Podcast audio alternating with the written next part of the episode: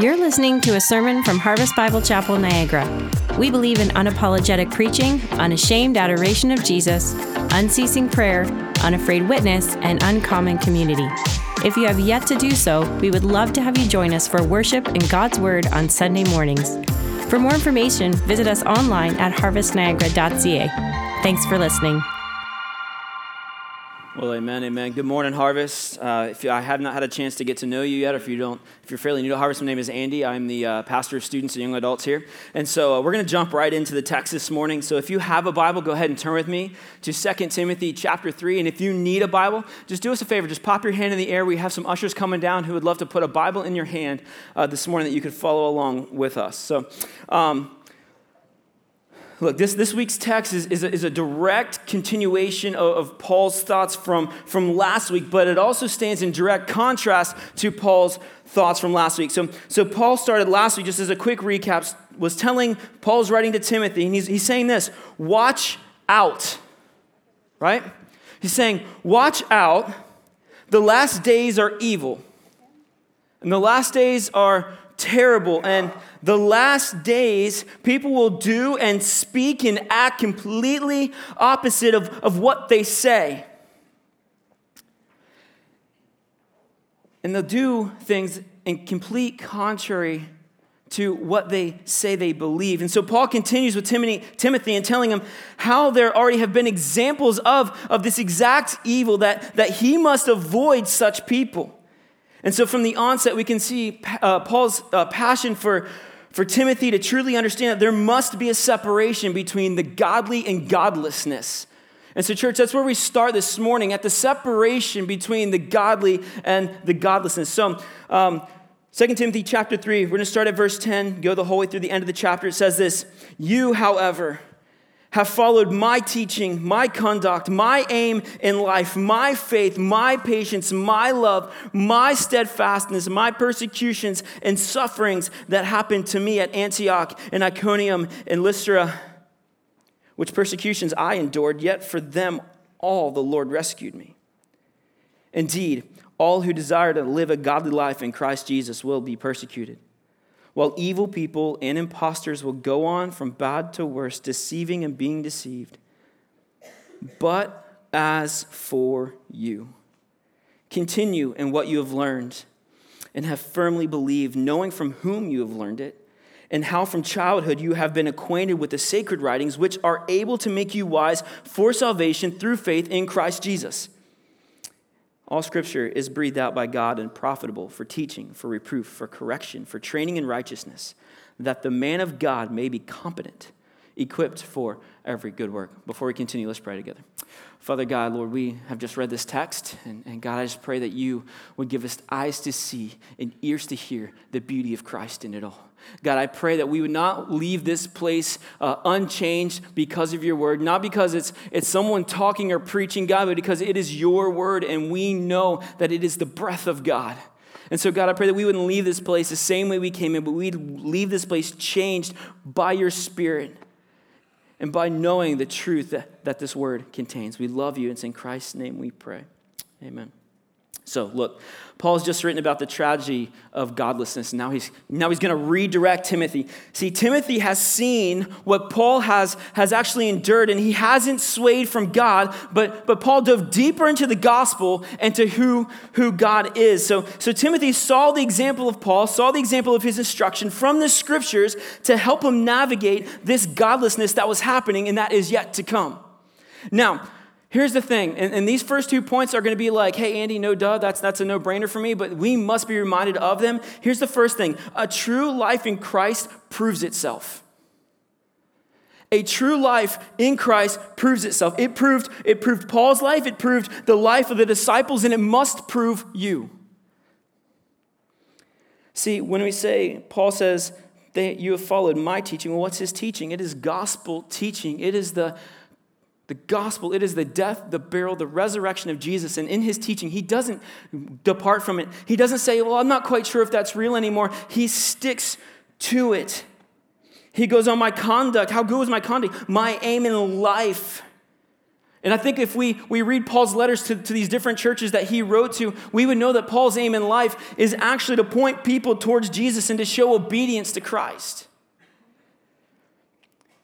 Timothy was, was Paul's pupil, and, and Timothy followed him. And and here's here's the, the kind of the, the immediate connection is, is we all follow somebody. Who we follow and, and how we follow is actually an indicator of, of our own hearts. Now, the question is, do the people that you follow or the things you follow, do they spur you on to godliness or do they spur you on to godlessness? And I think, you know, I, I don't say that in jest. I say that as an introspective truth that we have to wrestle with. Are we filling our hearts, our minds, our lives with the things that are pleasing to God? Are we filling our hearts, our minds, our lives with the things that are completely contrary to what he says? Is who and what I'm following helping me or hurting me? You know, too, too many too many of us are okay with, you know, with, with the metaphorically playing in the devil's pudding. We get filthy, then we hop into the shower, and we try to rinse everything off, hoping that no one's going to notice, but somehow we always miss the part behind the ear, right? And then, and then, uh, you know, someone notices that we missed the part behind the ear, and then we say, "Hey, by the way, uh, the devil's pudding you're playing in, you missed the piece behind the ear that you tried to, to to clean off." And then we get mad. Then we say they're judging, and then suddenly they're your enemy. The person looking out for you and calling you out in a godly life is we treat them as the enemy. Then we try to spin our wickedness onto them. Because we say, "Oh, you're not being very graceful in this moment." You know, and we're taught that. We're taught as a culture to play the victim, I think. We're taught to deflect when someone tries to show us our faults. That's that's the culture that, that, we, that we live in, and we need to quit playing with the culture and, and follow people like Paul who are saying, "Look at me." And he's not saying, "Look at me, look how great I am, look at everything that I've done." He's saying, "Look at me because I look to Christ, and I emulate Christ, and I reflect Christ." And when, when our lives begin to, to reflect other things, look, church, it's obvious and the culture knows it, and that's why people look at us and say, "You're a bunch of hypocrites because you don't even follow the very things that are in the book you claim to believe."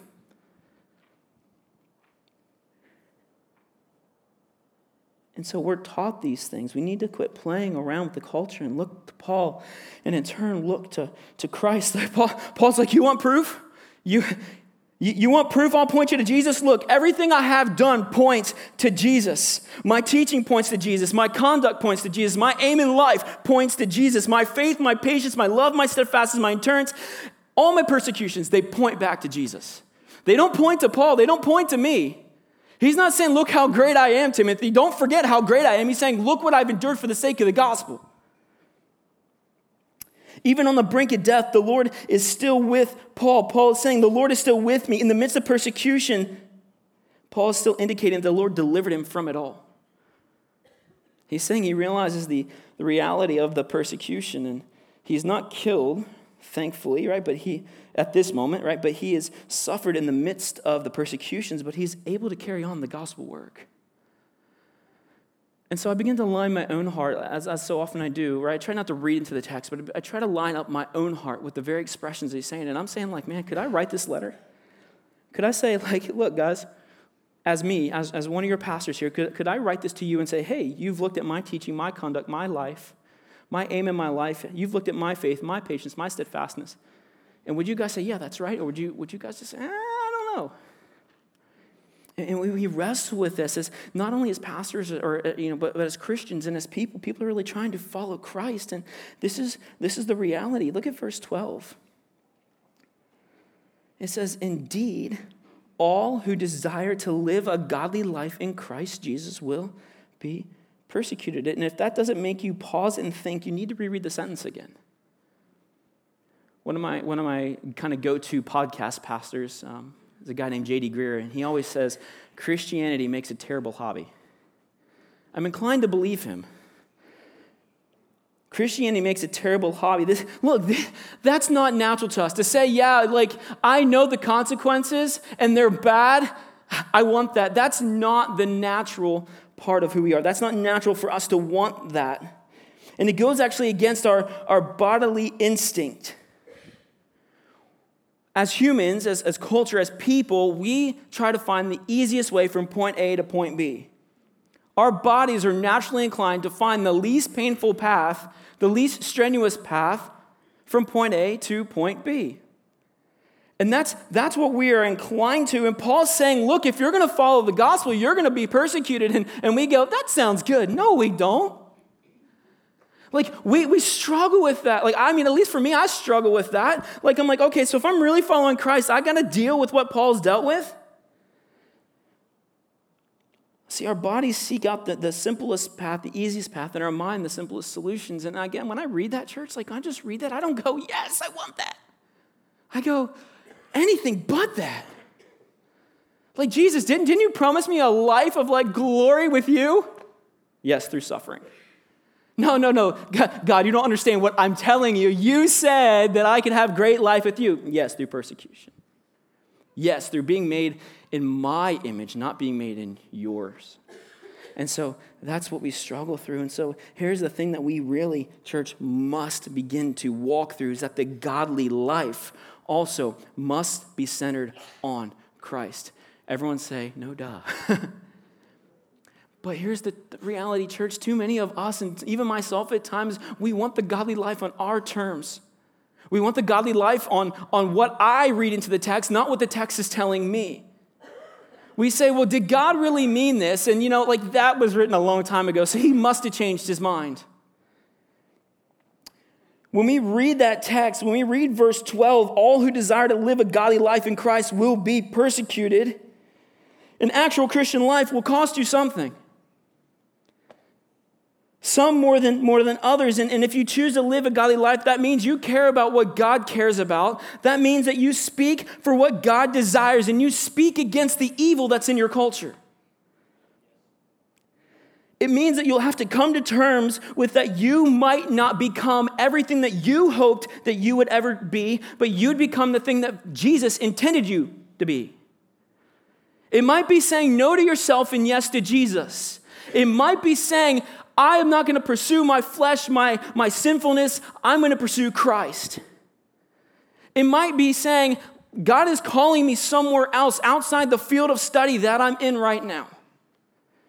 It might be that God's saying, I don't want you to be the lawyer, the doctor, whatever, but I want you to go on mission for me. It will cost us something. You know, we... we I'll say, I don't know if I say our politicians or your politicians, because I'm not Canadian, but, but um, your politicians, well, I guess a lot of mine too, right? Because we look at bills that are happening all over the states, and it's just awful. Awful, right? But those who oppose, this is what we're, we're told, and it says, those who oppose, fill in the blank, those who oppose things like abortion, those who oppose things like homosexuality, those who oppose things like whatever, fill in the blank, whatever the hot topic is for the week, those who oppose those things, you are told you will be on the wrong side of history. That's what you're told. How do I know this? Because I have quotes and YouTube clips from the Prime Minister saying the same, saying that. You'll be on the wrong side of history. And and that that's weird for me to say, because I even have American politicians saying, hey, if you hold to these things, you're on the wrong side of history. And we need to remember so often that, yes, we might be on the wrong side of history when it comes to the textbook, but we will not be on the wrong side of history when it comes to God. And look, church, that has to be our main focus. That has to be where we fall. That has to be where we lie. And I'm not talking about, like, our opinions. I'm talking on the biblical truth. I'm not talking about the things you think Jesus says. I'm talking about the things Jesus actually said. I'm not talking about our opinions that we read into the text. I'm talking about when we read the text and let it saturate over us, the, the truths that we pull out of that. There's a lot of good opinions out within the church. And I, I mean the collective church, our church, whatever church, right? There's a lot of good opinions, and, and they might be biblically based, but they might not be a fact. It might just be an opinion. And we have to be uh, cautious and careful to say, my opinion is your fact. And, and that's with a lot of different areas within our lives. But we also have to realize that we'll never be wrong in God's eyes when we stand for God's truth. And living a godly life is worth everything in contrast to what is to come. How do we know what is to come? Because Paul just talked about the godlessness that's to come. And that's when you guys go, but Andy, you have to say that. You're the pastor. You have to tell me that it looks better. you, you have to tell me that the godly life is better than the, the life in the flesh. Now, let's, let's define this. When we talk about the flesh, right, because a lot of times we think we're like the flesh. I'm not talking about your physical body. We're talking about the very thing that you want against the very thing that God says you should have, right? And so your flesh are the things that you constantly give your life over to, the things uh, of your sinful nature. That's the, quote, flesh. And so this passage tells us that living a godly life will cost us something, and it's only going to get worse, and culture itself is only going to, to get worse. And we here's what baffles me. Like, we act shocked when these things happen. When, when the culture starts going awry, we start getting shocked, and we're like, wait a minute. It's like, why? It's made clear sense from, from the very beginning. Culturally, we have all looked down the road saying, wow, what are our kids going to have to deal with? Man, back in my day. And here's the problem. Those, those rails, those, those trains that are chugging down the track and we're going, they're going to have to deal with a pretty big train. Guys, that train's in the station now. It's no longer what are they going to have to deal with. It's what are we going to have to deal with? What are we going to have to process? What are we going to have to stand up for? What are we going to have to be persecuted for in the face of evil for Christ himself? Now, I'm not saying like go out and get yourself beheaded, but I'm saying here's the reality of, of where we're, where we're talking about is your faith will cost you something. When you stand on the word of God, it will cost you something. And this is what Paul is getting to. But here's the good news for this. It doesn't say all who desire to live a godly life will be persecuted. It says all who desire to live a godly life in Christ will be persecuted, which means you don't live it on your own. You live it in Christ Jesus, which means you live it with the Spirit living within you, which means you have the supernatural power of God himself living within you if you are a believer, which means you don't do it on your own, which should be a sense of relief because anytime I try to do something on my own, I fall flat on my face. I one of, one of my professors at, at, at the school I, I go to, uh, he always says that the scary thing about ministry is that so often we can do ministry on our own power. And when we do ministry on our own power, so often we can't tell within our church, the, the I call it production or, you know, the church doesn't go, oh, they did, did that on their own power. But so often we can fool ourselves. But we we live this life not on our own, but in Christ. Jesus says in, in John fifteen, if they persecute me, they will also persecute you. And, and and so we have to start, we begin to wrestle with, with questions like this about like, if we face no persecution right now in our lives, if our lives are, for all intents and purposes, are easy or simplistic, or we come to church, we go to small group, and man, it's such a joy, and, and it's always such a time of, of just energy, uh, energy and, and, and encouragement, and then we leave that place, and then we go, and, and then our lives through the week, everyone's, oh, you're such a great, you know, whatever, and, and all these different things. Like, I just say, like, if if Paul says we if we live a godly life in Christ Jesus, they will be persecuted, then I, I begin to play with this, like, if we're not being persecuted, I don't mean, like, like crazy persecuted, but I mean, like, in any way, are we truly, truly living out the very faith that Christ has called us to? Now, that, that's a hard thing to say from here. I, I don't want that to be lost on you. But the reality is when I read that text, and, and here in a few sentences, in, in a few few minutes, when we get to the part, the, the part that, that all Scripture is God-breathed, like, well, I have to, we have to believe that, that that persecution is going to come. I'm not saying go out and make enemies, but it's almost natural in the Christian life. I mean, my students, for crying out loud, if you guys live a, a, a Christian life, if you truly follow Jesus, your, your social group is going to look vastly different. If you actually say, like, no, I'm not going to do the things that Jesus tells me not to do. I'm going to pursue a life of godliness. And so that's my students. Now for, for the adults in the room and, and my young adults and look, if you're truly following Jesus, there's a good chance your social group might change. And if your social group strictly is the people that are sitting around right now in this service, that's a problem too. See, people are opposed to holiness, and the scary thing is sometimes those people are us. We start throwing out the, don't you judge me. We start throwing out the, well, you think you're holy now? Like, all these different things.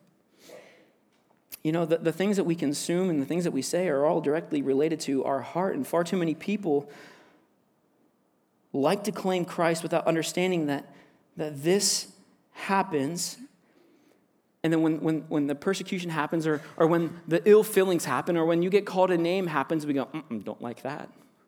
That's not what I signed up for. I signed up for heaven.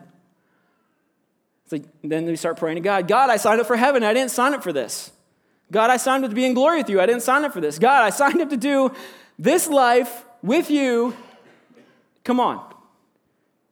And and I I really begin to, look, the, the end goal of God is, is not your happiness.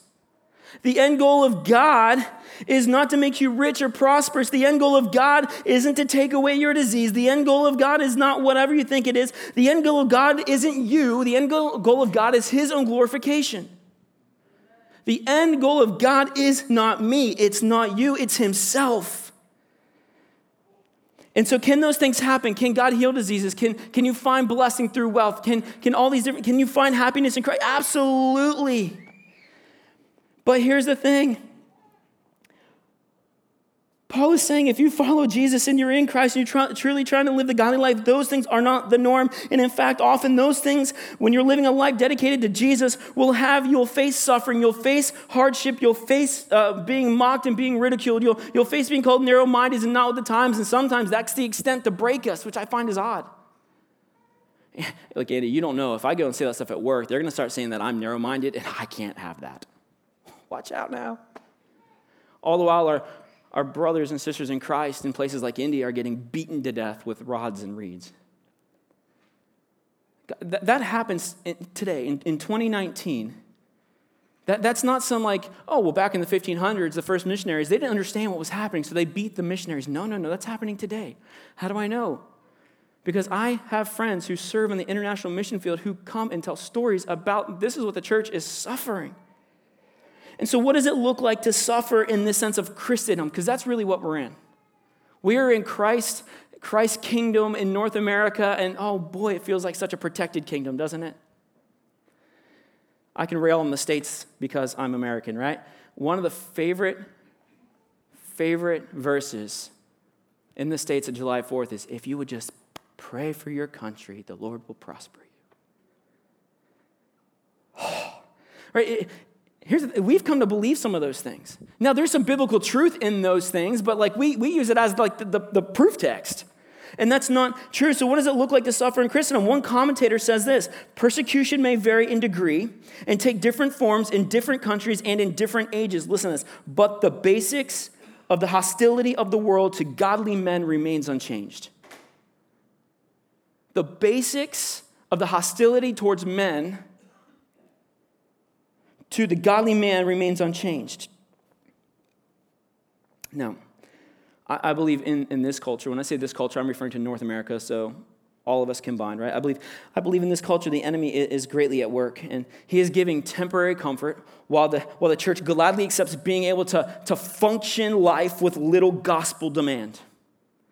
Now, hear what I'm not saying. I'm not, I'm not saying the gospel doesn't demand much, but we've come to believe sitting in a service and possibly small group or maybe serving just a little bit once in a while is the total expectation of God in our lives. That is not true, and it's probably the furthest thing from the truth. While parts of the world, like I said, are getting beaten and, and having to hide, we see it as a headline on U S A Today or C N N or Fox News or whatever. We go, I'm glad that's not me, and I'm glad the that's not here, but here's the reality, church. The war is here, and it's coming full front to you, and if the church doesn't stand up to, to stand against the things that God says are evil, then we are going to fall. The war is here, and, and while, the, here's the, while, while the church of the world is strengthening due to their belief and conviction in the midst of persecution, the church in North America is becoming the epitome of what Paul has previously discussed. And we go, well, yeah, I love Jesus, but I can live my life of godlessness. No, you can't. He doesn't leave that up to you. The church in North America in many ways is, look, again, is the, is the lifeline of the social atmosphere and not a force against the enemy. We have to protect from being a holy roller community club. And when church, we actually prevent and, and, and begin to push back against the mentality of being a holy roller community club, guess what happens? The enemy starts knocking at the door, starts kicking down the door, and starts messing up what we're trying to do to advance the gospel. Now we know with the Spirit working through us and in us, we know with the power of the Spirit going before us, that those forces have nothing on us. But here's the thing, church, when he starts picking apart the individual lives, and one by one, we keep falling. How many, how many prominent pastors have fallen lately because of moral failure? And in so, when people put their faith and trust in someone who, who is a pastor on a pulpit rather than in Christ himself, what happens? Their faith is rocked and shattered. And then we see churches that were fifteen thousand now having a two hundred person service.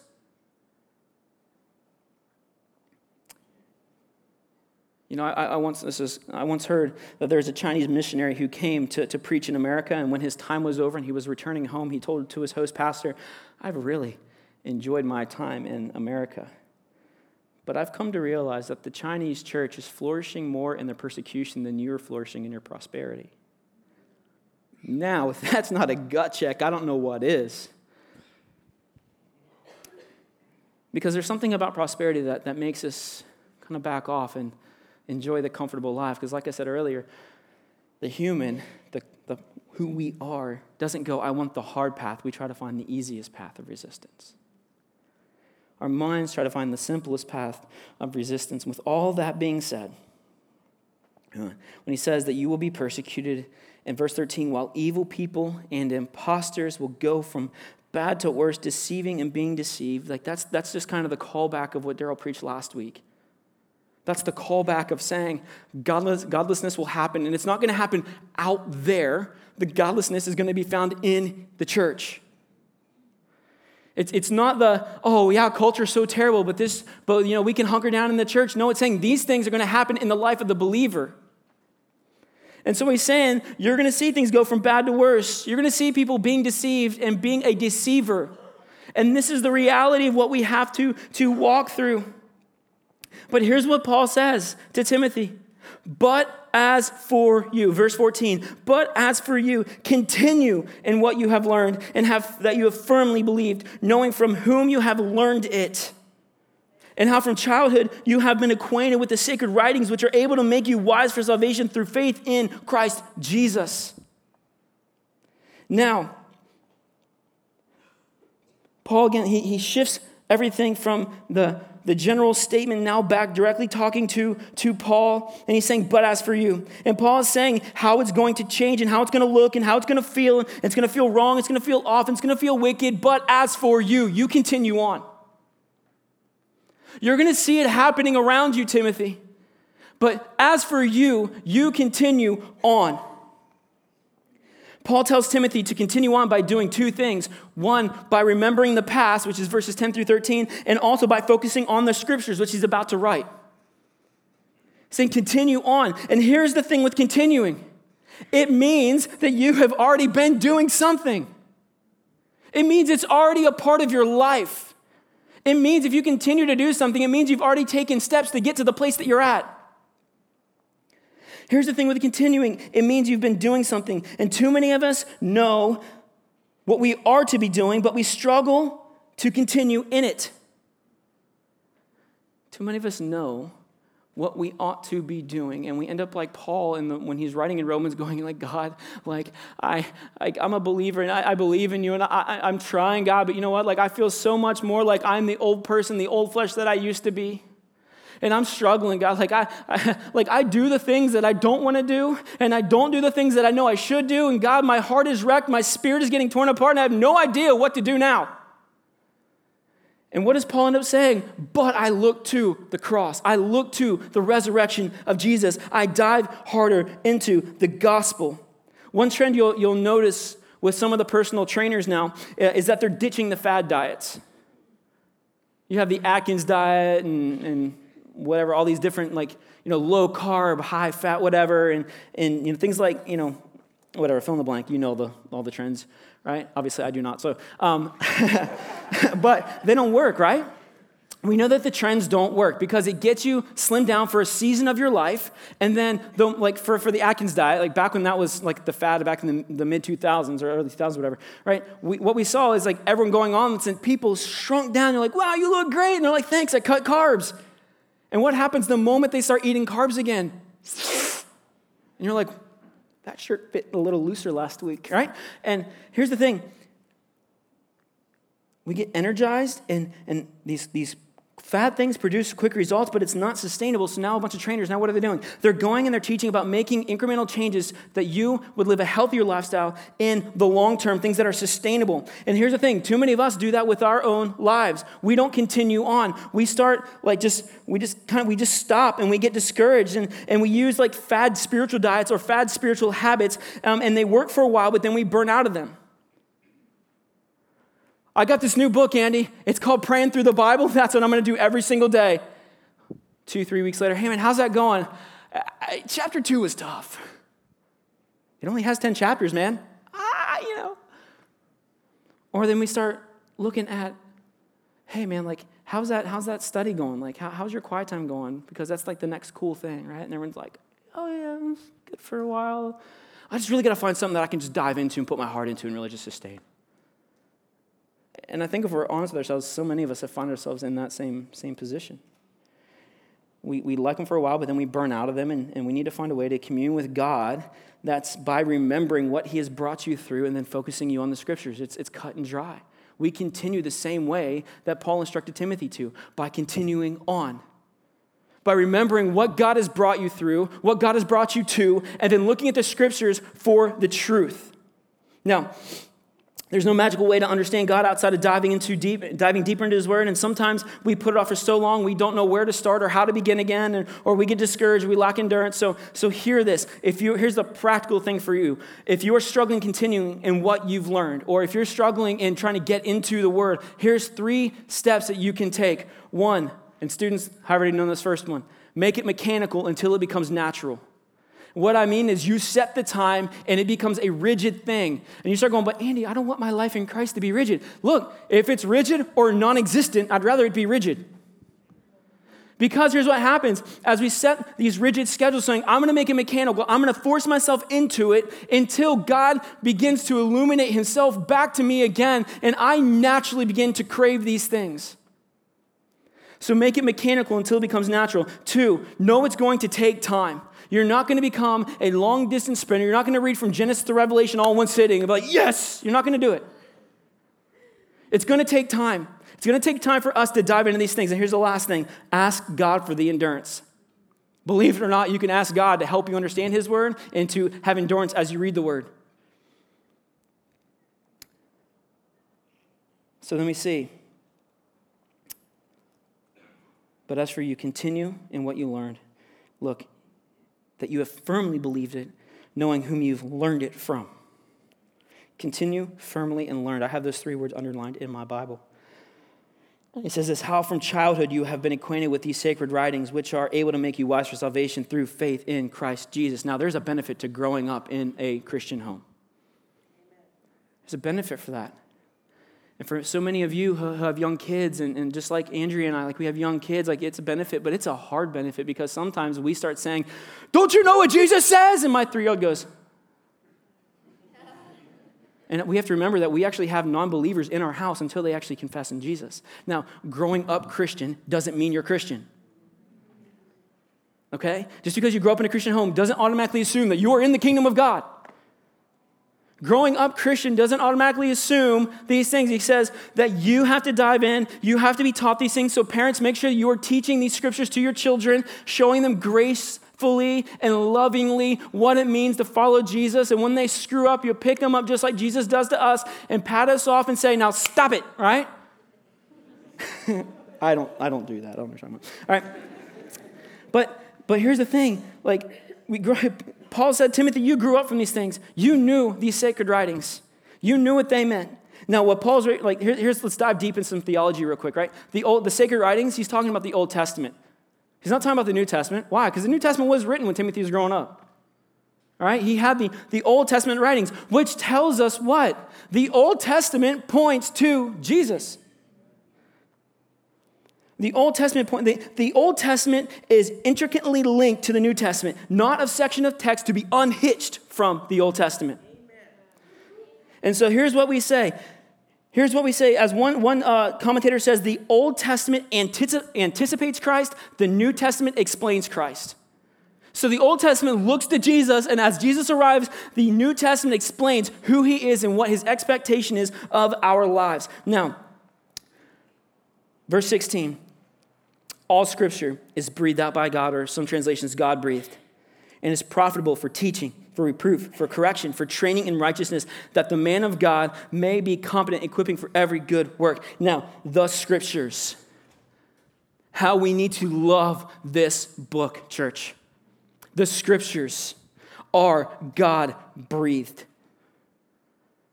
And if that doesn't make you move at all, you need to wake up, because the Scriptures are God-breathed. What does that mean? Here's two Greek words for you. The graphe, the text.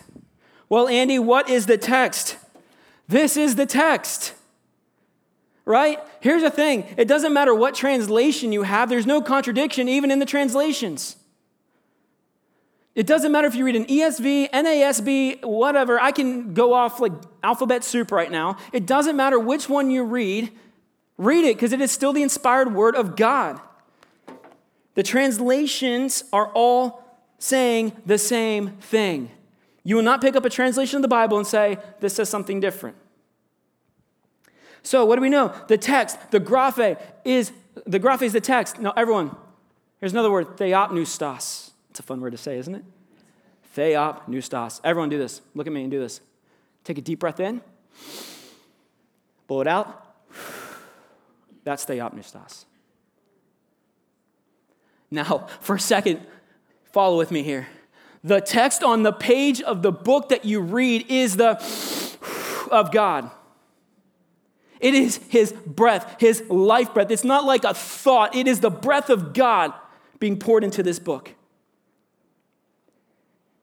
The Scriptures are profitable for all these things, not necessarily our opinions. Now listen to this. The Bible is forty authors under the influence of the Holy Spirit over three continents spanning two thousand years, and it doesn't contradict itself. Here's the other thing. Hollywood can't even make a three-part movie over five years without plot holes.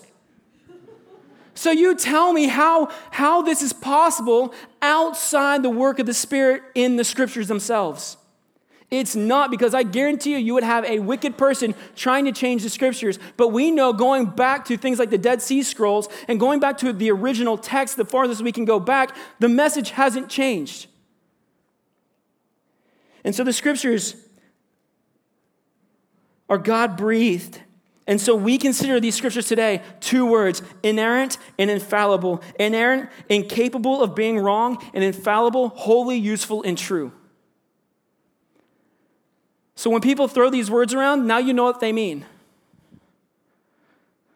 This book is the breath of the living God. It is written by forty authors over three continents spanning two thousand years, and it does not contradict. And because of those factors, we see the Bible as inerrant and infallible. And so I'm so thankful for these type of Scriptures. One thing I love also, so J D Greer is one of my guys. Matt Chandler is my other guy. He says this, and I love it. He says, truth is not inside of you, and it is not fluid. Truth is outside of you, and it's fixed.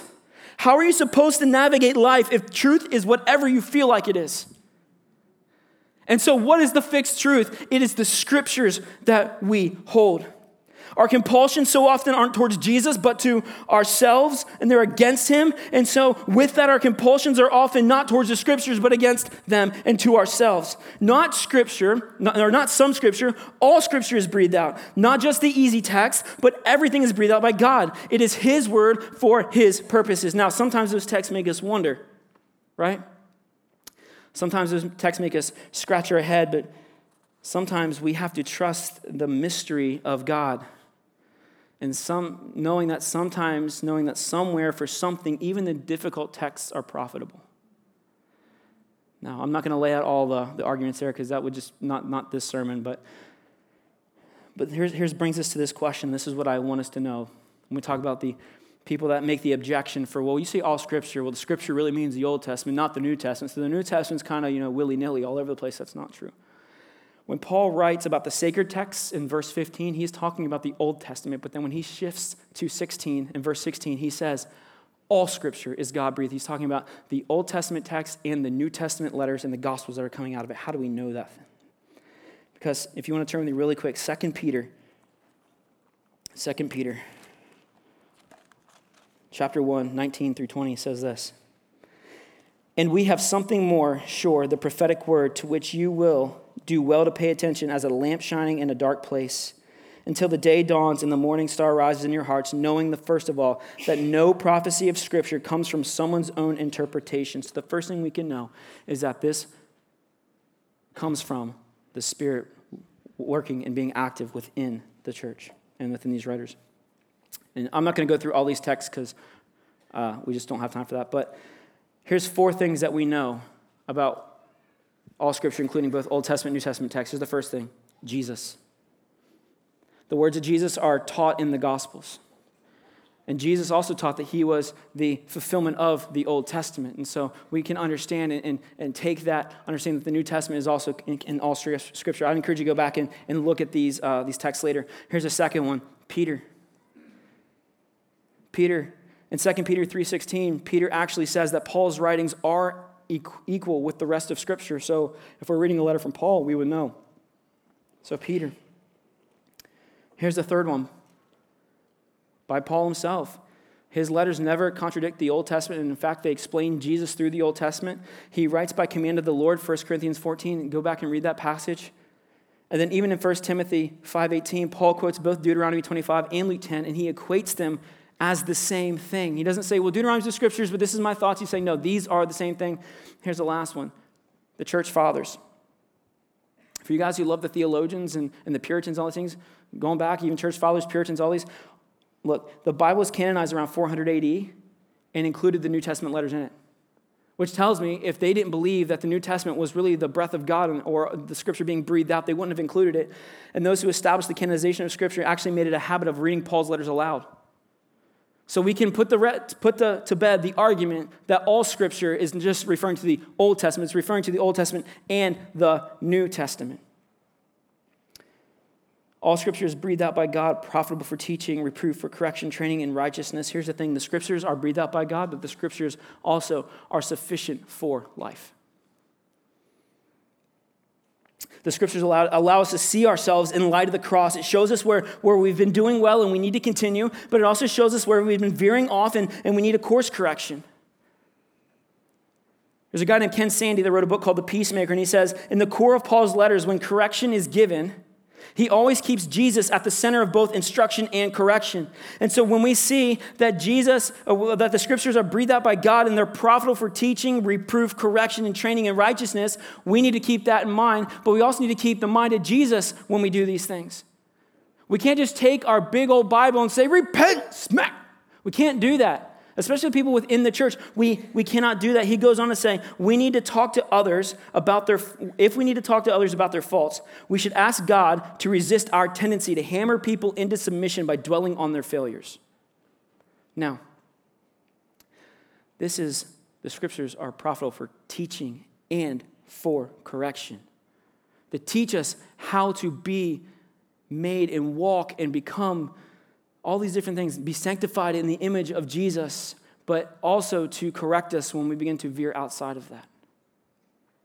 It is sufficient for life. The Scriptures equip us. It makes us ready for the task at hand. It, sh- it shows us the path of God while we're trying to be made more and more into his likeness. Now, this is where I begin to say it's sufficient for life, which means you have a culture and we have a culture that we're living in that's trying to tell you that this Bible isn't really the Word of God, or it contains the Word of God, or that it's an old ancient text, that it really doesn't matter. And that's not true, because the moment, church, that we begin to lose our grasp on the Word, everything begins to fall apart. I heard a story once where uh, a pastor walked into to the pulpit and he opened up the Bible to Luke chapter two and he goes, all right, well, Jesus wasn't born of a virgin, right? Ripped out Luke two. He goes, so what does that change about the story? Well, a lot. Okay, flip, flip, flip. Let's say Jesus hung on a cross, but he wasn't resurrected. Okay. Well, let's just, you know, none of the New Testament is, is worth anything. Now what?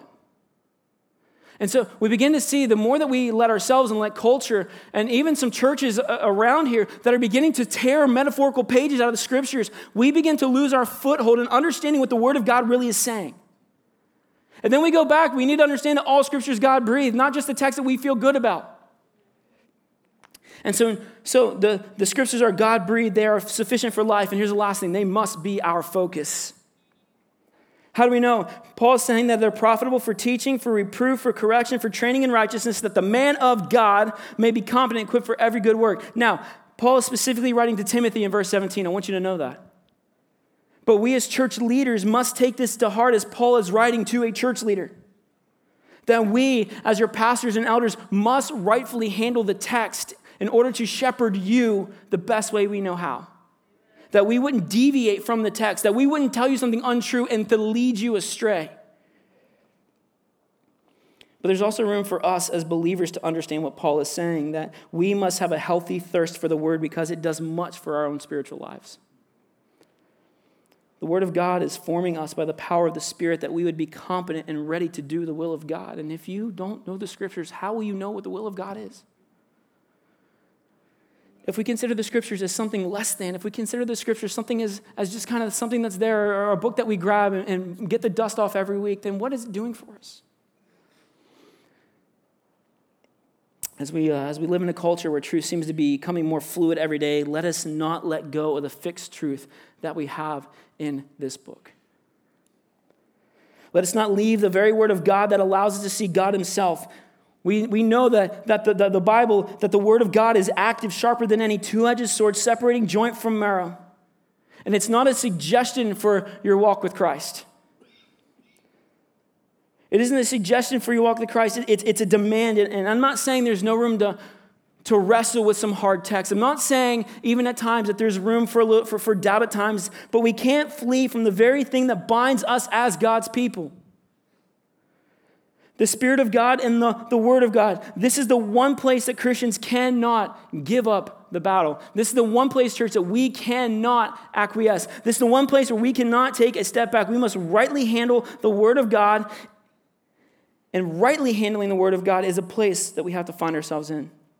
And I was reminded this week, as I kind of wrap up here, as I was reminded this week uh, in talking to a group of group of families and, and some of, you know, some of our elders is, is that when we stand on the Word of God, so often we'll find ourselves standing alone.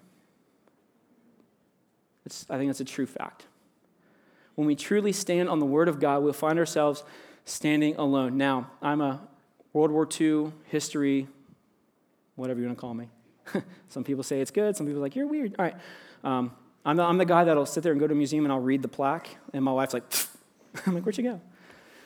I love World War Two history, and, and I've I've quoted this before, but one of my favorite World War Two memoirs, whatever you want to call it, biographies, whatever, is, is on the one hundred first Airborne of Easy Division called Band of Brothers.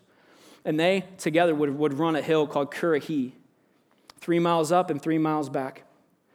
And when one would fail, when one would begin to slip, they'd pick them up because the, the motto of the unit was, we stand alone, because that's what Currahee meant, we stand alone. But they added to it, and it says, we stand alone together.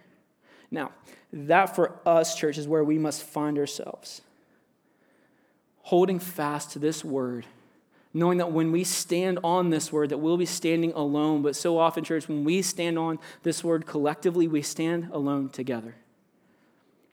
And so we we know this. We, we are the church, and if God's people are standing alone, we stand alone together. Do not forget that. So we can say this. Church, do not give up this book. It is the inspired text, scriptures given by God himself. The graphe, the text is the of God. And if you want to get close to God, there's no closer way you can be than to be under his own breath. Amen? Let's pray. Father God, Lord, we love you. And God, as we walk through this text, God, I pray that you would just remind us of how great you are, God. I pray that we would, as we as we sing in response, God, we would just be filled with the Spirit, that you would just allow us to sing and, and we would worship you in spirit and in truth. God, we pray that you would just be glorified in us. God, I pray that we would be a people who hold tight and fast to the scriptures. I pray that we'd be a people who do not flee from them. I pray that we'd be a people who are loving your word because it is the breath of God and knowing that it is profitable for teaching and correction in our lives. God, let us never flee from your word. God, we give you this time and we love you. It's in Christ's name we pray. Amen.